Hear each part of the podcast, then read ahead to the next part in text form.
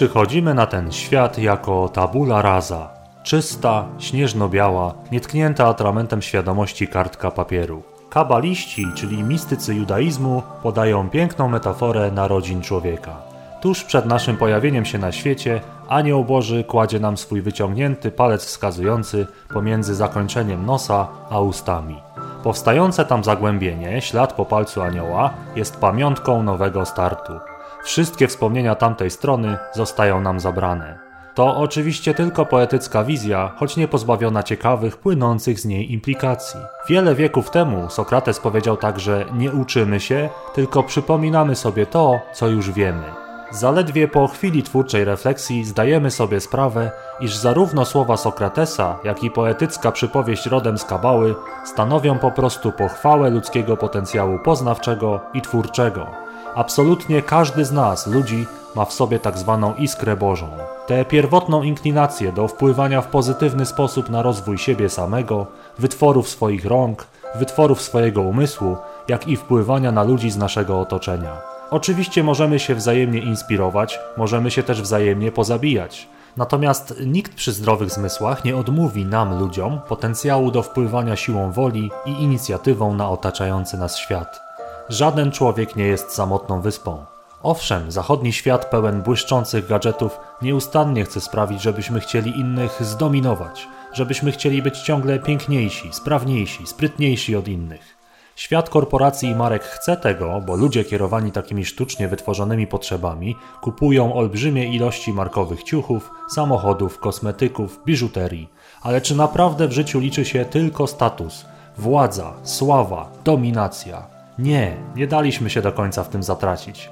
Pomimo istnienia tej nieustannej reklamowej propagandy, zdajemy sobie sprawę, że przecież, tak jak pornografia stanowi wypaczenie seksu, tak samo te wszystkie sztucznie wytworzone potrzeby posiadania są tak naprawdę wypaczeniem zdrowej, naturalnej chęci do samorozwoju, jaką każdy z nas posiada. I tu nie chodzi o to, żeby porównywać się z innymi i czuć się lepszym, bo mnie się udało, bo ja mam, bo ja posiadam, bo wyciągnąłem z systemu nowe, błyszczące zabawki. Nie, naturalna, zdrowa chęć do samorozwoju to taka atawistyczna inklinacja do wzrastania, do zdobywania mądrości, do niesienia pomocy, do inspirowania innych, do szukania w rezultatach swojej pracy piękna i harmonii. Ta chęć jest czysta i nie należy jej negować, na przykład wycofując się kompletnie ze świata. Wcale nie o to chodzi. Ludzie prawdziwie mądrzy chcą być w świecie, ale nie chcą być ze świata. Nigdy nie zagłuszaj w sobie tej inklinacji do samorozwoju, ona jest nierozerwalną częścią naszej ludzkiej natury. Nie pozwól tylko spaczyć tego dobrego instynktu.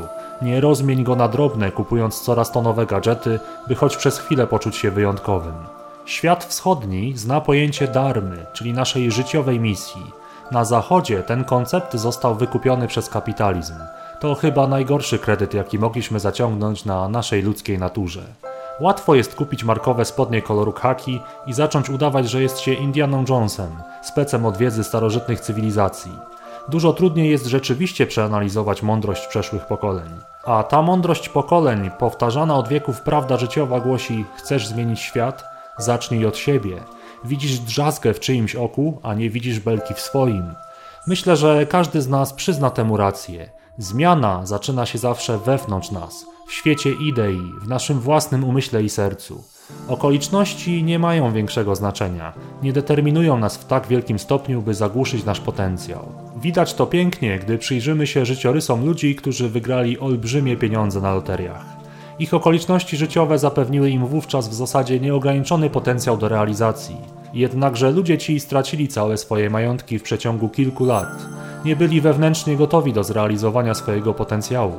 Zabrakło im fundamentu, określenia celów, zajrzenia do świata idei i do swojego wnętrza.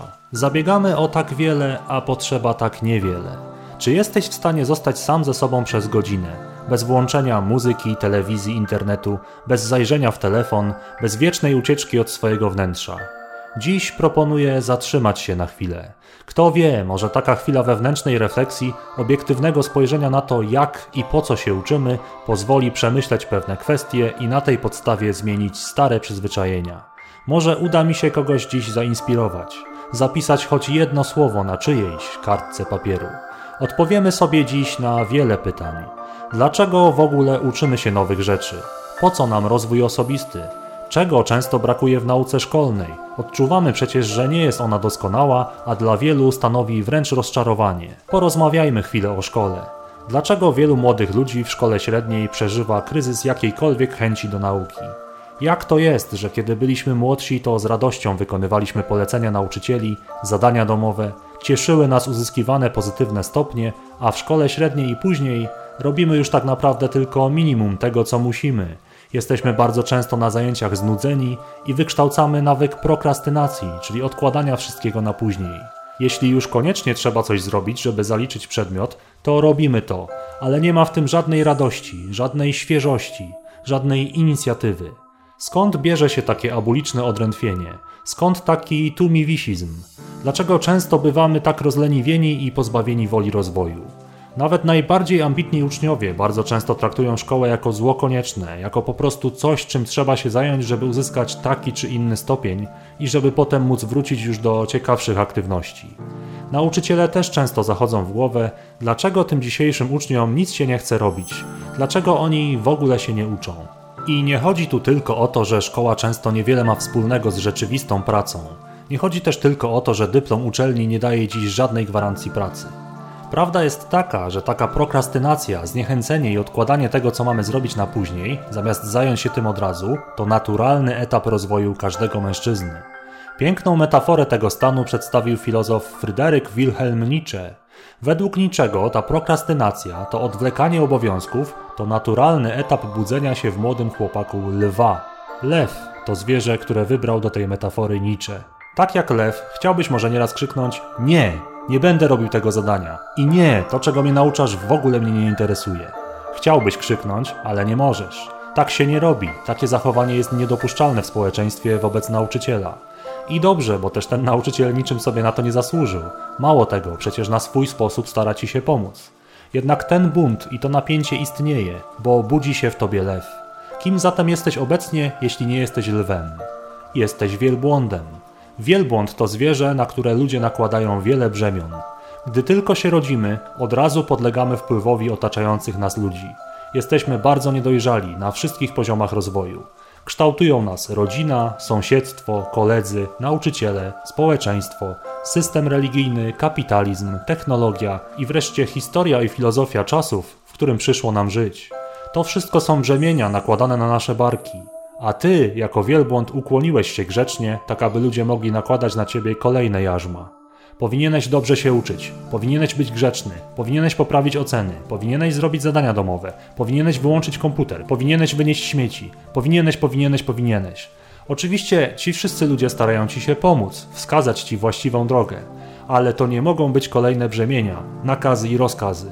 Ty musisz sam krytycznie i autonomicznie przemyśleć, co jest dla ciebie dobre, czego chcesz w życiu, i dopiero wówczas, siłą swojej woli i własnej inicjatywy, zacząć się realizować w takiej czy innej wybranej przez ciebie dziedzinie, bo ty tego chcesz, a nie matka, ojciec, nauczyciel, rynek pracy, społeczeństwo czy ktokolwiek inny. Stąd właśnie bierze się ta prokrastynacja, to zniechęcenie, odczucie, że czegoś mi brakuje, które czujesz mając naście lat. Rodzi się w tobie twój własny charakter, twoja własna wola, stajesz się mężczyzną. Odzywa się w tobie lew, a wielbłąd po prostu czuje zmęczenie ciężarem braku własnej autonomii. A nie ma nic gorszego w życiu człowieka niż świadomość niewykorzystanego potencjału, niezrealizowania własnej wolności. To jest właśnie ta pułapka prokrastynacji i abulicznego odrętwienia. Co więc może zrobić wielbłąd, żeby móc się przeobrazić w lwa? Wielbłąd, jak to wielbłąd, udaje się z całym tym ciężarem na pustynię. Tak jak Chrystus, swoją działalność rozpoczynasz od 40 dni na pustyni. Czym jest ta pustynia? To miejsce, gdzie jesteś sam, gdzie nie ma tych wszystkich ludzi, którzy mówią powinieneś. Taką pustynią dla młodego człowieka jest najczęściej szkoła średnia lub studia. To świeży start, kompletnie nowi ludzie, nowe możliwości. To może być też pierwsza praca, własne mieszkanie, prawo jazdy, pomysł na biznes. To może być też wejście na głęboką wodę w dziedzinie, w której tylko ty jesteś pasjonatem. Na przykład, kompletnie nikt z twojej rodziny ani znajomych nie zajmuje się programowaniem, a ty tworzysz programy i strony internetowe już dobrych kilka lat. To jest twoja pustynia.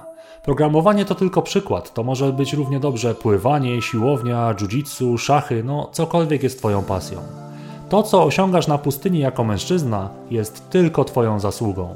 Nie wyssałeś tego z mlekiem matki, nie dostałeś od ojca na urodziny. To zupełnie inny rodzaj satysfakcji, to przyjemna podskórna świadomość samorealizacji. Wówczas po raz pierwszy odczuwasz tę wspomnianą we wstępie zdrową chęć do samorozwoju i do wzrastania w mądrości, do niesienia pomocy i zapewniania bezpieczeństwa, do inspirowania innych swoją postawą. Wstępujesz na ścieżkę stania się w pełni mężczyzną, w pełni człowiekiem. Niestety jednak, jak zauważa Nietzsche, na pustyni mieszka smok. Smok, z którym będziesz musiał się zmierzyć, a jego imię to nie powinieneś. Twoim zadaniem jest zgładzić tego smoka, a to olbrzymia bestia o wielu twarzach, która zdążyła pochłonąć wiele, wiele wielbłądów. Z tym smokiem będziesz mieć do czynienia codziennie. Załóżmy, że jesteś na przykład youtuberem. Kiedy opublikujesz film na swoim kanale, to kilkadziesiąt twarzy tego smoka powie ci: Nie powinieneś zrobić tego w ten sposób, nie powinieneś używać tego ani tego, nie powinno się mówić w taki sposób, nie powinieneś też mieszać tego i tego, nie powinieneś, nie powinieneś, nie powinieneś.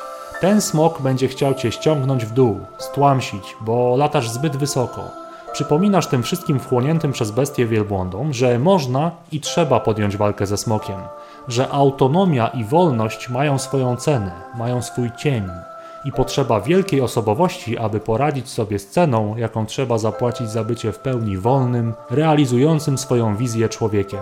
Jeśli osiągniesz sukces, to smok go wyśmieje, powie, że jest nic nie warty, jeśli osiągniesz bogactwo, to powie, że ukradłeś to wszystko, albo że pewnie jesteś nieszczęśliwy w swoim życiu prywatnym. Jeśli jesteś szczęśliwy, powie, że to tylko stwarzane sztucznie pozory. Smok ten w dodatku ma bardzo często biało-czerwone barwy, więc mamy nieco trudniej na naszym polskim kawałku pustyni, choć nie tylko my mówimy nie powinieneś. To bardzo uniwersalna przypadłość. Walka ze smokiem jest trudna. Bardzo często lew miota się i gubi w starciach z przeróżnymi obliczami tej bestii. Lew stara się zagłuszyć swoje wątpliwości i wszystkie głosy smoka swoim donośnym rykiem. Bardzo często bywa agresywny, broni swojego terytorium. Jednak po upływie pewnego czasu lew dostrzega tę walkę z wiatrakami i doświadcza, podobnie jak kiedyś wielbłąd, chęci przemiany. Ten wściekły lew wojownik w kolejnym etapie swojej życiowej wędrówki staje się w metaforze niczego ponownie dzieckiem. Historia życia zatoczyła pełne koło. Wróciliśmy do punktu wyjścia, do momentu narodzin, do chwili, gdy nie przyjęliśmy jeszcze żadnego brzemienia. Jednak teraz jesteśmy już ugruntowani, mamy wiedzę i doświadczenie płynące ze starć z powinieneś i nie powinieneś. To jest etap dorosłego życia, taki etap, jaki ludzie zazwyczaj osiągają w wieku 35 do 60 lat. To jest etap posiadania mądrości. Nie ma tu już stłamszonego wielbłąda, bojącego się podjąć samodzielne działania. Nie ma też wściekłego lwa, który chce buntu, ataku, dominacji i zniszczeń. Jest dziecko, ale takie, które widziało wiele i potrafi się samorealizować. Używa siły woli i inicjatywy w zgodzie i harmonii ze swoimi własnymi przekonaniami. To wojownik poeta. Filozofia niczego została nazwana filozofią nadczłowieka. Cóż, często bywa ona nadinterpretowana. Nietzsche pokazuje tutaj pełnię życia mężczyzny, cały cykl, od dojrzewania przez okres buntu, głodu wolności, aż do dojrzałości. Myślę, że to fantastyczna i piękna metafora, dlatego też postanowiłem się tym z Państwem podzielić. Jeżeli masz ochotę, to zatrzymaj na chwilę podcast i pozwól sobie na odrobinę refleksji, zanim przejdziemy dalej z kontentem. Uczniowie w szkole, a często także studenci, mogą i będą wykazywać brak inicjatywy, ponieważ w tym wieku kształtuje się ich w pełni autonomiczna, dorosła osobowość. Ciężko jest im wówczas podjąć decyzję, co zrobić ze swoim życiem, w co się zaangażować, więc odwlekają decyzję w czasie, tkwiąc w takim wolicjonalnym limbo, zamiast udać się na pustynię i obrać wreszcie wybrany przez siebie życiowy kierunek, azymut, podjąć konkretne decyzje i plany. I niekoniecznie muszą być one od razu ostateczne, chodzi raczej o postawienie sobie celów do realizacji, o wykazanie inicjatywy. Chcę jednak podkreślić, że taki stan odrętwienia i niezdecydowania jest absolutnie naturalny i każdy człowiek u progu dorosłości musi się sam z tym zmierzyć, musi sam ten czas w coś zainwestować. A w coś zainwestujesz go na pewno, bo czas jest tyranem, on i tak odciśnie na nas swoje piętno. To jest to, co poeci mają na myśli mówiąc czas przecieka nam przez palce oburącz. Media też nie ułatwiają opuszczenia tego limbo i udania się wreszcie na pustynię. Filmy, seriale, gry komputerowe oferują nam setki godzin rozrywki, gdzie nie trzeba myśleć o swoim życiu, bo przeżywa się przygody fikcyjnych bohaterów. Jeśli poświęcasz całe dnie tylko na rozrywkę, na przykład w GTA V napadając na banki jako Michael, albo zabijając na zlecenie Lestera jako Franklin, czy po prostu grając w CS-a lub oglądając Twitcha, to tylko gdzieś tam w środku pojawi się ciche rozczarowanie, nieco stłamszona, choć wciąż płonąca nikłym ogniem świadomość, że być może zapomniałeś o swojej kondycji człowieka, że rozmieniasz się na drobne zamiast zająć się naprawdę wartościowymi celami. Także biologia utrudnia nam posiadanie inicjatywy w młodości, a konkretnie neurochemia mózgu. Płaty czołowe mózgu, odpowiedzialne m.in. za przewidywanie konsekwencji swoich działań, rozwijają się w pełni dopiero po ukończeniu przez nas 25 roku życia. Czyli jako człowiek młody, niejako z automatu słabiej przewidujesz konsekwencje tego, co masz właśnie zamiar zrobić. To dlatego postępowanie młodego człowieka bywa często tak trudne do zrozumienia przez dorosłego, w tym także przez nauczyciela. I stąd mamy w wielu społeczeństwach powiedzenia typu młodość rządzi się swoimi prawami albo musi się wyszumieć za młodu. To wszystko jest mądrość przeszłych pokoleń, właśnie na temat tego, że człowiek młody inaczej myśli o otaczającym go świecie, nie jest do końca świadomy konsekwencji tego, co robi. Jeżeli słucha mnie teraz jakiś nauczyciel, to proszę, bądź świadomy tego, że pewna lekkomyślność Twoich podopiecznych zawsze będzie Ci towarzyszyła. Będzie to wręcz nieodłączny element Twojej pracy. Jeżeli taki swego rodzaju brak przewidywania konsekwencji działa ci na nerwy, to znajdź lepiej inną pracę, bo denerwujesz się na krowę, że daje mleko. Taka jest jej natura. Warto przypomnieć sobie też własną drogę i głupoty, które się robiło za młodu w tym wieku. Tak rodzi się pokora potrzebna w tej pracy. I nie mam tu na myśli braku reakcji, chodzi mi raczej o wykazanie cierpliwości w pokazywaniu konsekwencji działań młodemu człowiekowi.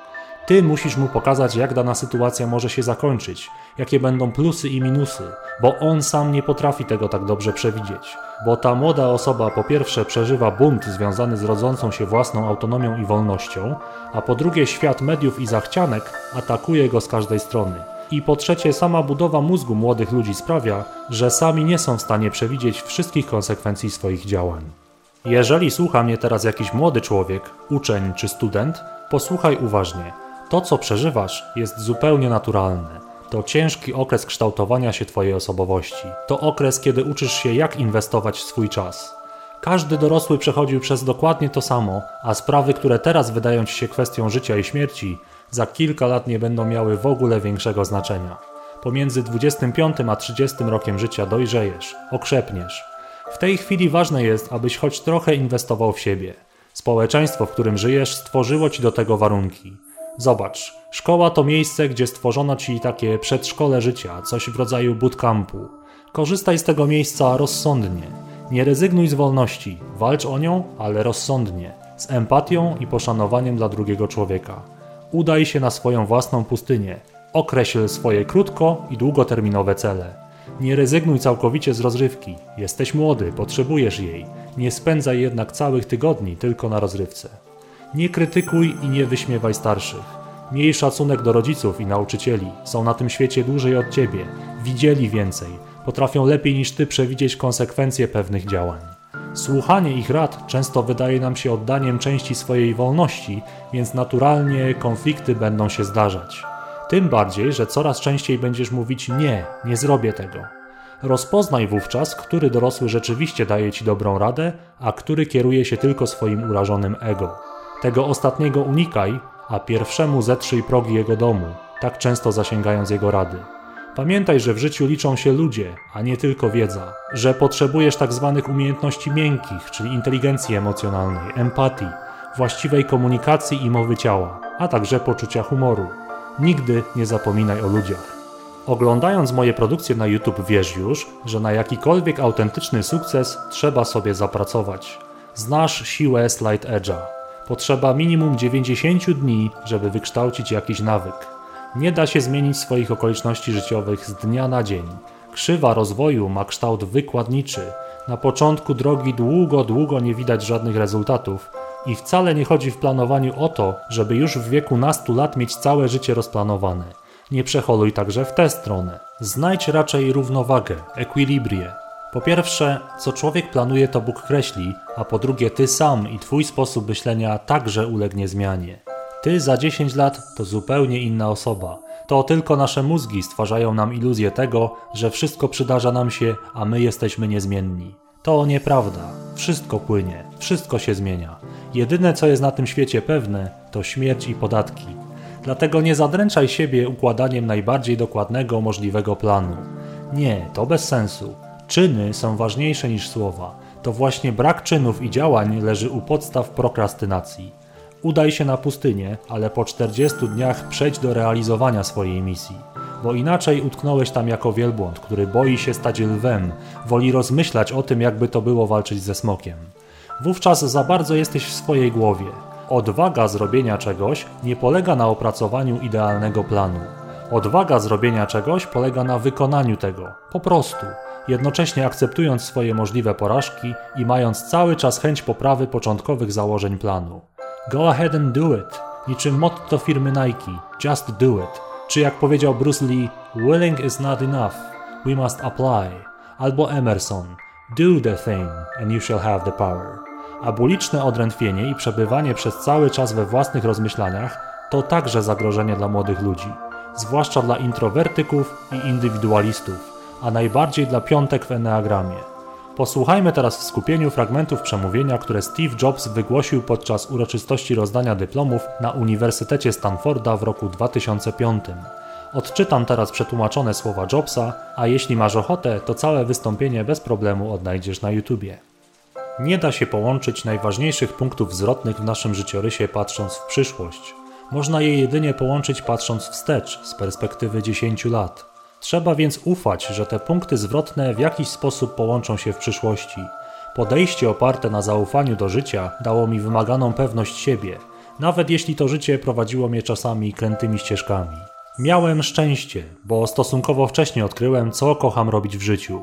Łos i ja założyliśmy Apple w garażu moich rodziców, gdy miałem 20 lat. Pracowaliśmy ciężko i w ciągu 10 lat Apple rozrosło się, od naszej dwójki w garażu do wartej 2 miliardy firmy z ponad 4 tysiącami pracowników. Rok wcześniej wypuściliśmy nasze najlepsze dzieło, Macintosha, a ja dopiero dobiegałem trzydziestki. I wtedy zostałem zwolniony. Jak można zostać zwolnionym z firmy, którą się samemu założyło? Cóż, w miarę jak Apple rosło, zatrudniłem kogoś, o kim myślałem, że będzie wręcz idealny do prowadzenia wraz ze mną firmy. Przez pierwszy rok, a może nawet nieco dłużej, sprawy dobrze się układały. Jednak później nasze wizje przyszłości zaczęły się rozchodzić, aż ostatecznie znaleźliśmy się po przeciwnych stronach barykady. Kiedy tak się stało, nasz zarząd opowiedział się po jego stronie. Tak więc w wieku 30 lat zostałem wyrzucony. Publicznie przestałem się liczyć. To, co było celem całego mojego dorosłego życia, przepadło. To była druzgocąca porażka. Przez kilka miesięcy nie wiedziałem, co ze sobą począć. Spotkałem się z Davidem Packardem oraz Bobem Noisem i próbowałem przeprosić ich za to, jak bardzo sprawę schrzaniłem. Rozważałem nawet, czy nie uciec z Doliny Krzemowej. Jednak coś powoli zaczęło do mnie docierać. Przecież nadal kochałem to, co robiłem. Obrót spraw Apple nie zmienił tego ani trochę. Zostałem odrzucony, ale wciąż kochałem to, czym się zajmowałem. Tak więc postanowiłem rozpocząć wszystko od początku. Nie wiedziałem tego wówczas, ale okazało się, że wyrzucenie z Apple było jedną z najlepszych rzeczy, jakie mogły mi się przytrafić w życiu. Ciężar sukcesów został bowiem zastąpiony przez lekkość bycia jeszcze raz początkującym, mniej pewnym wszystkiego. W ciągu następnych pięciu lat stworzyłem nową firmę Next, kolejną firmę o nazwie Pixar oraz zakochałem się we wspaniałej kobiecie, która została moją żoną. Pixar wsławił się utworzeniem pierwszego w pełni animowanego komputerowo filmu fabularnego o nazwie Toy Story i jest obecnie jednym z najlepszych na świecie studiów produkujących animacje. W związku z nadzwyczajnym obrotem spraw, Apple wykupiło Next, a ja powróciłem do mojej firmy, zaś technologie stworzone w Next stanowiły o sile napędowej obecnego renesansu Apple, a Lorin i ja tworzymy wspaniałą rodzinę. Jestem przekonany, że nic z tych rzeczy nie wydarzyłoby się, gdybym nie został wyrzucony z Apple. Było to trudne do przełknięcia lekarstwo, ale wydaje mi się, że pacjent go potrzebował. Czasami życie uderzy cię cegłą w głowę. Nie trać jednak wiary i zaufania. Jestem przekonany, że jedyną rzeczą, która dawała mi siłę, by ciągle iść naprzód, było to, że kocham to, co robię. Jest to tak samo prawdziwe w pracy, jak i w stosunku do ukochanych osób.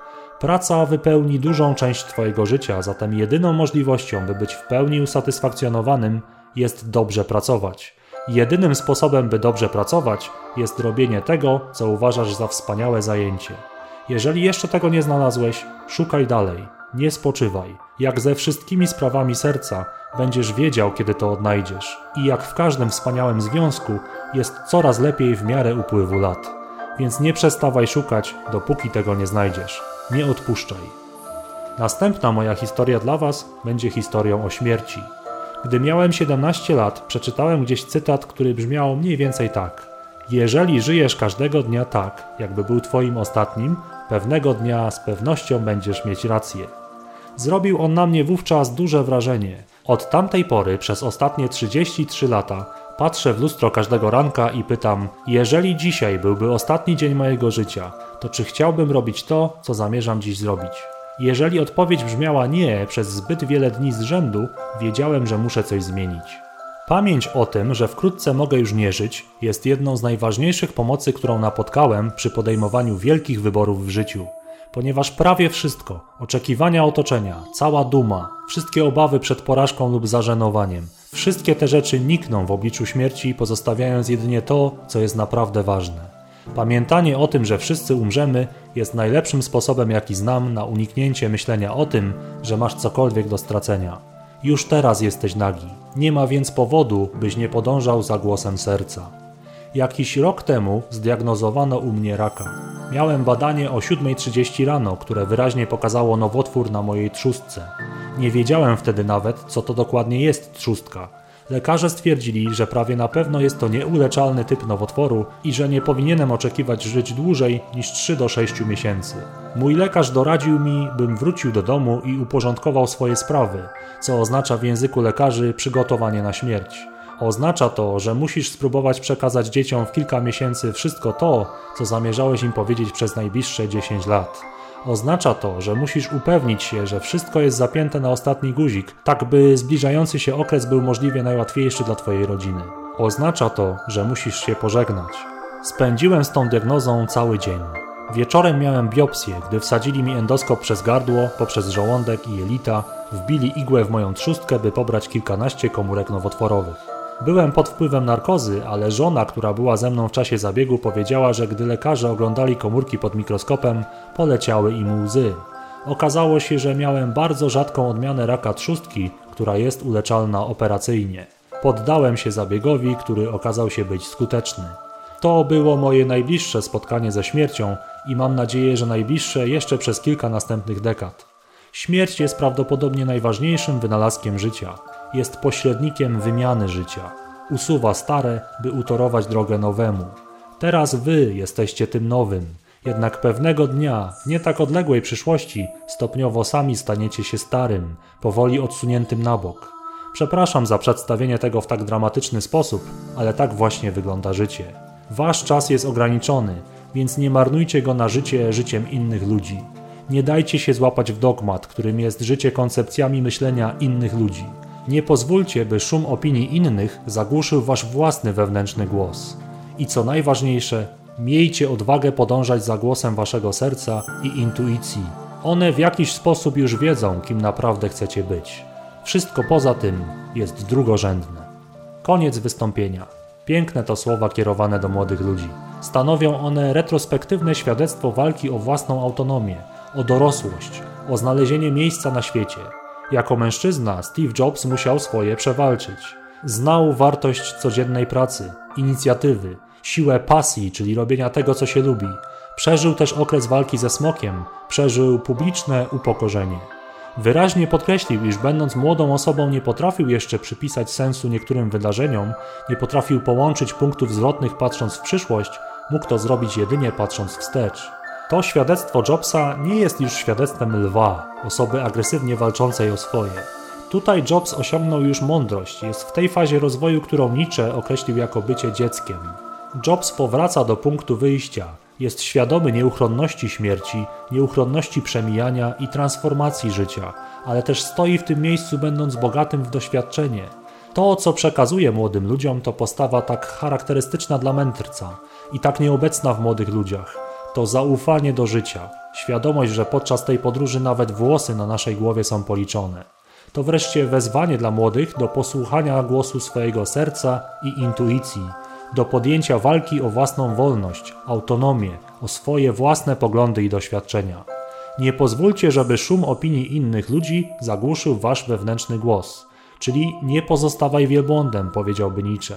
Przesłanie Jobsa to żyj swoim własnym życiem, swoją pasją, wizją, a nie życiem i wizją innych ludzi. Nie ma powodu, byś nie podążał za głosem swojego serca. To piękne słowa człowieka, który docierał już do końca swojej wędrówki. Mądre i wyważone, choć też w pewien sposób niepokorne słowa. Sześć lat później zakończył swoje życie, jednak niewątpliwie był jednym z wizjonerów tego świata. Do dziś stanowiąc inspirację dla milionów młodych ludzi u progu dorosłości na całym świecie. Co takiego dystynktywnie wyróżnia wizjonerów tego świata, tak zwanych ludzi sukcesu? Tą wartością jest siła woli, wizja, nieugięte przekonanie, realizowanie pasji. To oczywiście tylko słowa, które mają nas nakierować na rzeczywistość. Gdybym musiał użyć jednego słowa, aby opisać tę najważniejszą cechę świadomego swojej egzystencji człowieka, to użyłbym słowa inicjatywa. Ludzie sukcesu posiadają inicjatywę. A skoro przy inicjatywie jesteśmy, to porozmawiajmy o osobie Napoleona Hilla. Urodzony w roku 1883 w ubogiej jednoizbowej chacie w miasteczku Pound w Virginii. W wieku 15 lat zaczyna pisać do lokalnej gazety. Zarobki przeznacza na naukę w szkole prawniczej, nie wystarczają mu jednak one do regularnego opłacania czesnego, co zmusza go do zrezygnowania z nauki. Jakiś czas później, chcąc przeprowadzić dla gazety wywiad z człowiekiem sukcesu, spotyka się z Andrew Carnegiem, multimilionerem, magnatem przemysłu stalowego.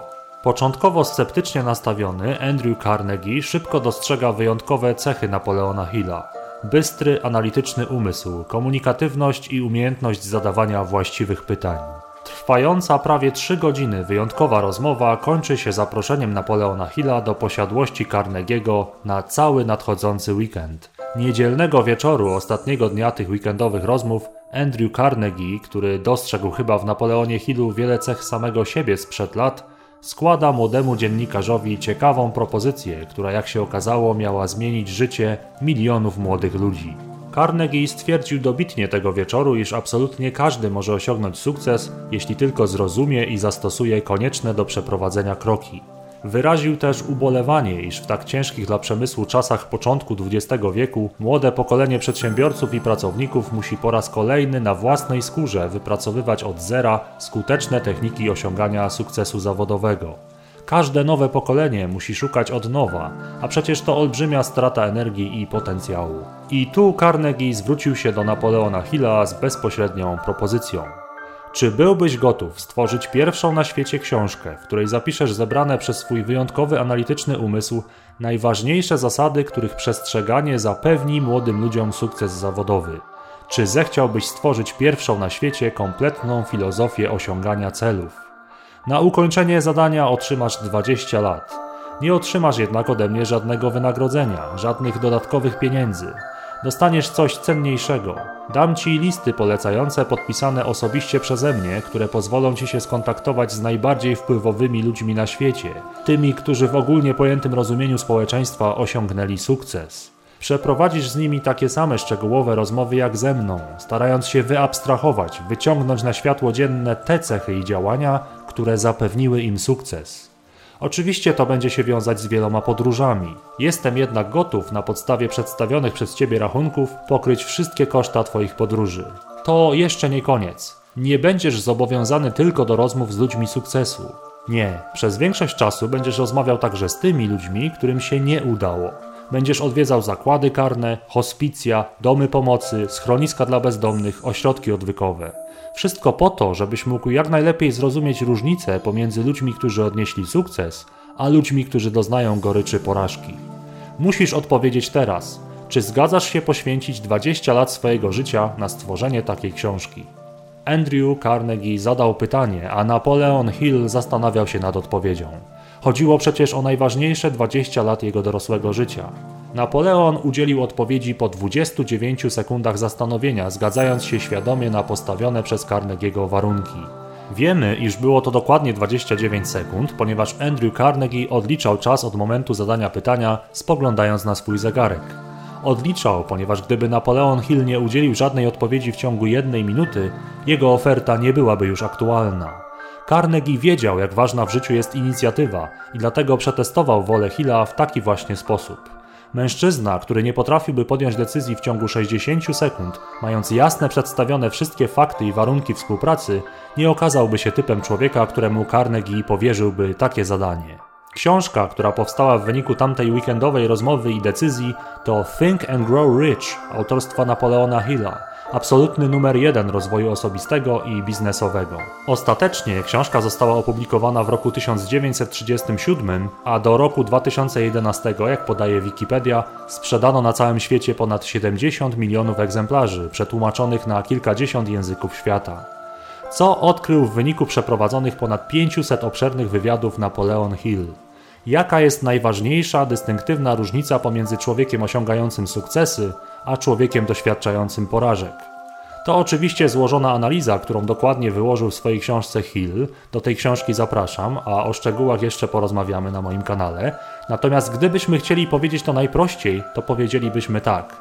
Ludzie sukcesu charakteryzowali się płonącym pożądaniem zdobycia czegoś, czyli wyznaczali sobie żywe, wyraźne, mierzalne, konkretne cele i byli nieugięci w działaniach prowadzących do realizacji tych celów. Upartą, codzienną pracą, Nieważne jak druzgocących porażek doznawali po drodze, choćby ich wyrzucali z ich własnej firmy, choćby im zamykali drzwi, to oni wchodzili oknami, silniejsi, zdeterminowani, nieugięci, z poprawionym planem, z nowym podejściem, otrzepawszy się z kurzu wątpliwości, niezdecydowania i tych wszystkich małych porażek, które tak naprawdę traktowali jedynie jako etapy pośrednie w drodze do celu.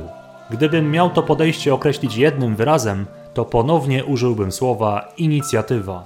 Inicjatywa to najważniejsza różnica pomiędzy mentalnością, mindsetem człowieka sukcesu, człowieka realizującego swoje powołanie, swoją pasję, swoje cele, swoją misję, a człowiekiem, który poddaje się zwątpieniom, prokrastynacji, abulicznemu odrętwieniu i marazmowi. Inicjatywa to główna różnica pomiędzy lwem walczącym o swoje ze smokiem, a wielbłądem, który pozwala sobie nakładać kolejne jarzma i brzemienia. Zobaczcie też, jak zarówno odkrycia Napoleona Hilla, historia życia Steve'a Jobsa, jak i filozofia niczego tak naprawdę mówią o tym samym, sprowadzają się do wspólnego mianownika. Zanim przeanalizujemy szczegółowo, czym jest inicjatywa, jakie są jej części składowe i wreszcie co trzeba zrobić, żeby stać się człowiekiem z inicjatywą, zmieniającym zewnętrzny świat, to pozwólcie, że rozpoczniemy od przykładu. Zobaczymy, jaka jest siła inicjatywy na przykładzie historii drugiego syna Napoleona Hilla o imieniu Blair. Blair urodził się bez widocznego zewnętrznego śladu uszu. Diagnoza była następująca. Niedorozwój, czyli hypoplazja uszu, nazywana też bilateralną mikrotią. Opinia lekarza była jednoznaczna. To dziecko prawdopodobnie pozostanie głuche i nieme do końca swojego życia. Jednakże pamiętajmy, ojcem dziecka był Napoleon Hill, a Napoleon Hill to człowiek z inicjatywą.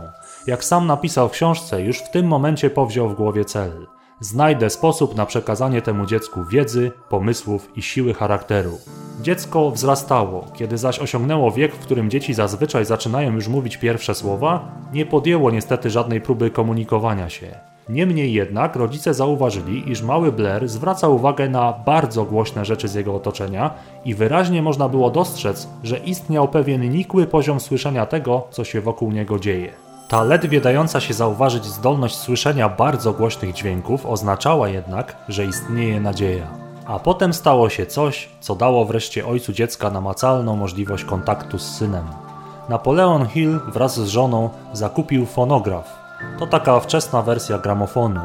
Wówczas dziecko po raz pierwszy usłyszało muzykę, a jego reakcję można było nazwać ekstazą.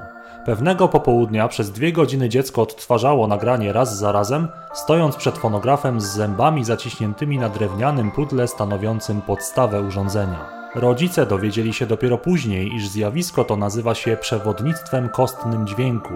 Kiedy Beethoven tracił słuch, również zaciskał w zębach gruby patyk, który następnie kładł na bocznej lub górnej płycie fortepianu. Przenoszone przez kości drgania pozwalały mu słyszeć. Wskutek licznych wspólnych eksperymentów z synem, Napoleon Hill odkrył, że kiedy przyłoży swoje usta do specyficznej części czaszki syna, do wybranego obszaru w kości skroniowej, tzw. Tak mastoidu, czy po polsku dołu sutkowego, to drgania głosu ojca przenosiły się przez kości do ucha wewnętrznego syna. A to oznaczało, że od tej pory syn mógł słyszeć słowa ojca. Każdego wieczoru Napoleon Hill opowiadał synowi specjalnie wcześniej opracowane opowieści o odwadze, sile charakteru, pokonywaniu trudności, o roli inicjatywy. Jeden motyw, co prawda zawsze inaczej zabarwiony i przedstawiony, powtarzał się nad wyraz często w tych opowieściach. Przesłanie Napoleona Hilla do syna było następujące: Twój brak uszu nie jest wcale wadą. Musisz go traktować także jako swoją największą zaletę. Brzmi dziwnie? Białe kłamstwo rodzica? Jak uzasadniał taki pogląd Napoleon Hill? Posłuchaj, synu, niedługo udasz się do szkoły. Dzięki temu, że nie masz zewnętrznych uszu, nauczyciele będą cię inaczej traktować. Dadzą ci więcej luzu, będą mieli dla ciebie dużo więcej cierpliwości, której nie będą mieli dla innych. Będziesz mieć ułatwiony start w szkolne obowiązki. Albo popatrz na twojego starszego brata. Wiesz dobrze, że zarabia sobie własne pieniądze sprzedając na ulicy gazety. Pomyśl o tym, na ile ty byłbyś na ulicy skuteczniejszy od swojego brata. Ilu ludzi kupi od ciebie gazetę, widząc, że jesteś przedsiębiorczym, młodym, pracującym chłopakiem, pomimo braku uszu? Te codzienne wieczorne opowieści o odwadze i rzekomej przewadze, jaką Blair miał nad innymi, sprawiły, iż chłopak zaledwie w wieku 7 lat zaczął usilnie prosić swoją matkę o możliwość sprzedawania gazet na pobliskiej ulicy. Lecz ta nie chciała na to przystać. Bała się o bezpieczeństwo niedosłyszącego chłopca przebywającego na ruchliwej ulicy. Jednak pewnego przedpołudnia rodziców nie było w domu. Mały Blair, pozostający pod opieką znajomej, wykorzystał moment nadarzającej się okazji. Wspiął się po meblach kuchennych do otwartego okna, wyszedł na zewnątrz domu i udał się do pracującego nieopodal szewca. Pożyczył od niego sześć centów, obiecując oddać tę kwotę wieczorem, na co szewc w rozmowie z chłopcem przystał. Siedmioletni Blair zakupił gazet za te 6 centów, sprzedając je potem na ulicy przechodniom, uzyskując przy tym niewielkie dochody. To była dość powszechna praktyka w tamtych czasach. Za uzyskane dochody ponownie zakupił gazety i ponownie sprzedawał, a całą procedurę powtarzał aż do popołudnia tego dnia, po czym jak gdyby nigdy nic wrócił do domu ku przemożnej uldze opiekującej się nim osoby. Wieczorem rodzice powrócili do domu i wysłuchawszy sprawozdania opiekującej się małym chłopcem osoby, która zrelacjonowała bieg wydarzeń i opowieść chłopca, od razu udali się do pokoju siedmiolatka. Zastali go śpiącego, z zaciśniętymi monetami w dłoni. Matka rozwinęła zaciśniętą pięść chłopca, wyjmując z niej 42 centy, które zarobił chłopiec po oddaniu 6 centów szewcowi. Matka rozpłakała się zobaczyła śpiącego małego chłopca mającego problemy ze słuchem, który ryzykował życiem dla kilku centów. Ojciec chłopca, wręcz przeciwnie, roześmiał się. Jak napisał w swojej książce, zobaczył wówczas odważnego, ambitnego, polegającego tylko na samym sobie małego biznesmena, który pomnożył wielokrotnie powierzony mu początkowy kapitał. Hill napisał w książce, cytuję: To nie była tylko satysfakcja, zaimponował mi tego wieczoru. Blair przeszedł przez standardową szkołę podstawową i średnią w ogóle bez możliwości słyszenia swoich nauczycieli, poza sytuacjami, gdy krzyczeli, będąc w jego bardzo bliskim zasięgu. Ukończenie standardowych szkół było możliwe jedynie dzięki determinacji i inicjatywie rodziców, którzy nie pozwolili, mimo wielu gorących rozmów ze szkolnymi władzami, usunąć syna ze szkół. Nie podjęli nawet próby nauki języka migowego z dzieckiem, obstawali twardo przy decyzji o standardowym toku nauczania. Czasie lat szkolnych Blair próbował stosować różne modele aparatów słuchowych, ale żaden nie był mu w stanie pomóc. Pewnego dnia otrzymał pocztą kolejny prototyp do wypróbowania. Nie rozpakował jednak paczki przez kilka dni, bo tyle razy zdążył się już zawieść. Ale pewnego dnia założył i ten model aparatu słuchowego i podłączył do niego baterię. To był ostatni rok koledżu. Ten moment na zawsze miał go zmienić. Po raz pierwszy w życiu jego płonące pożądanie słyszenia stało się namacalną rzeczywistością. Mógł słyszeć prawie tak dobrze jak zdrowy człowiek. Przepełniony radością wykonał telefon do matki i usłyszał wreszcie czystą barwę jej głosu. Następnego dnia mógł wreszcie usłyszeć głosy swoich nauczycieli i odbywać normalne rozmowy z rówieśnikami, bez potrzeby krzyczenia z bliskiej odległości. Mógł też wreszcie popracować nad swoją własną wymową i sposobem komunikowania się. Minęło kilka dni. Co zrobił następnie człowiek o inicjatywie Blaira Hilla? Otóż napisał list do producenta urządzenia, a ten w odpowiedzi wysłał mu zaproszenie do siedziby w Nowym Jorku. Blair rozmawia z inżynierami i pracownikami firmy, pokazane zostają mu kulisy tworzenia urządzeń. W ciągu kilkunastu najbliższych dni Blair pisze analityczny, dwuletni plan promocji nowego aparatu słuchowego. Z miejsca zostaje zatrudniony, prowadząc promocję urządzeń na całym świecie. Jego motywacją jest przynieść ulgę i nadzieję tysiącom ludzi żyjącym tak samo jak on jeszcze parę lat temu. Odnalazł swoją życiową misję i zaczął ją realizować z pełną inicjatywą. Czy Blaira Hilla zatrudniono dzięki stworzeniu wybitnie analitycznego planu sprzedaży i promocji aparatów słuchowych, czy może po części także dlatego, że sam tak długo pozostawał osobą niedosłyszącą? Ba, urodził się bez zewnętrznych oznak uszu i jak nikt inny mógł stać się ikoną firmy, osobą, która samym swoim wizerunkiem przyciągnie tłumy ludzi niedosłyszących i zapewni im lepsze życie, a firmie zyski. Może zapytam prościej, czy decydował głównie plan sprzedaży, czy jednak fakt, że nie miał uszu? Czy ten brak uszu można zatem w kontekście zdobycia tej posady potraktować jako zaletę, a nie wadę? Patrząc na to logicznie i obiektywnie, należy powiedzieć tak, to była olbrzymia zaleta w tej pracy. Przypomnijmy sobie teraz własne zaskoczenie i może zniesmaczenie, gdy usłyszeliśmy niedawno, jak Napoleon Hill powiedział synowi, iż jego największa słabość, brak uszu, może okazać się przy odpowiedniej dawce inicjatywy jego największą zawodową zaletą. Co teraz myślimy o słowach Napoleona Hilla? Czy było to tylko białe kłamstwo rodzica? A co powiemy o Stephenie Hawkingu? Czy tylko jego zawodowa praca w dziedzinie astronomii i astrofizyki uczyniła z niego wręcz popkulturową ikonę człowieka nauki, czy też może stwardnienie zanikowe boczne ALS, ta straszna choroba, która uwięziła wybitny umysł w wiotkim ciele, to może ona miała największy wpływ na rozpalenie wyobraźni ludzi, na rozpoznawalność tej postaci na świecie? Może zapytam prościej. Czy gdyby był to przystojny, uśmiechnięty facet, mówiący naturalnym głosem dokładnie te same teorie, a nie zwiotczałe ciało ze strasznym grymasem na twarzy, mówiące przy pomocy sztucznie brzmiącego, przerażającego wręcz syntezatora mowy, to czy jego książki sprzedałyby się w takiej samej ilości egzemplarzy, a on sam odcisnąłby się aż tak szerokim echem w historii ludzkości? Patrząc na to logicznie i obiektywnie, czy jego choroba to zawodowa zaleta? Nie, tego bym tak nie ujął. Ująłbym to tak. To on siłą swojej woli i inicjatywą uczynił z własnej słabości zaletę. To, co urzeka nas w jego życiorysie, to właśnie siła ludzkiego ducha, którą nawet tak wielki cios jak ALS nie był w stanie złamać. Nick Vujicic, mężczyzna urodzony bez rąk i nóg, praktycznie rzecz biorąc ludzki korpus, a jednocześnie jeden z najsłynniejszych mówców i autorów z zakresu rozwoju osobistego i motywacji. Zapytam ponownie, czy fakt, iż ten mówca i autor nie posiada rąk i nóg, a mimo to ma rodzinę, jest ojcem i wiedzie ciekawe życie, ma wpływ na ilość sprzedanych przez niego egzemplarzy książek, miejsc na stadionach, na których występuje, czy ma to wpływ na jego rozpoznawalność? Patrząc na to logicznie i obiektywnie, tak, niewątpliwie jest to kolejny przykład człowieka, który dzięki sile woli i inicjatywie ze swoich największych słabości uczynił zawodowy atut. Sekret jest prosty. Masz w życiu dwie drogi Albo twój wewnętrzny świat poprzez inicjatywę zmienia świat zewnętrzny, albo to świat zewnętrzny zmienia twój świat wewnętrzny. Po raz który już dzisiaj dochodzimy ponownie do postawy lwa albo wielbłąda. Używaj jakiej metafory chcesz, wybierz swojego ulubionego autora i mentora, ale gdy prześledzisz wypowiedzi i życiorysy wszystkich ludzi sukcesu, którzy udzielają nam rad, znajdziesz w nich ten sam archetyp, tę samą wędrówkę Luka Skywalkera, od wielbłąda przez lwa po dziecko obdarzone mądrością. A tym, co pozwala człowiekowi zmieniać się, jest nasza wola, połączona z inicjatywą, czyli z działaniem. To właśnie inicjatywa pozwala nam ewoluować, odbyć pełną wędrówkę przez ludzkie życie. Jeżeli filozofia i wiedza przeszłych pokoleń uczy nas czegoś, dając nam prawdziwą mądrość, to uczy nas właśnie tego Cokolwiek w życiu robisz, nie pozwól, aby zabrano ci inicjatywę. Nie pozwól rozmienić się na drobne, gubiąc się w rozreklamowanym pędzie ku mini gratyfikacjom dla twojego ego.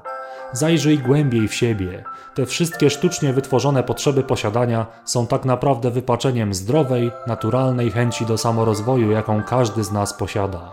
Zapytaj siebie, kim chciałbym być, jaką chcę obrać moją własną życiową misję, jaka jest moja pasja Co dobrego mogę zrobić dla innych i jak zacząć to realizować? Piękno darowanego nam życia polega właśnie na tym, iż otrzymaliśmy wolność jego pełnej realizacji. Tylko ty decydujesz o sobie. Pamiętaj o tym, nawet będąc otoczonym huraganem przeróżnych powinieneś i nie powinieneś. Jak ze wszystkimi sprawami serca, będziesz wiedział, kiedy to odnajdziesz. Nie odpuszczaj. Prawdziwej mądrości nie znajdziesz w głośnym huraganie, w reklamowym shitstormie. Znajdziesz ją na swojej własnej pustyni, w cichym powiewie, w ledwo słyszalnym poszumie wiatru.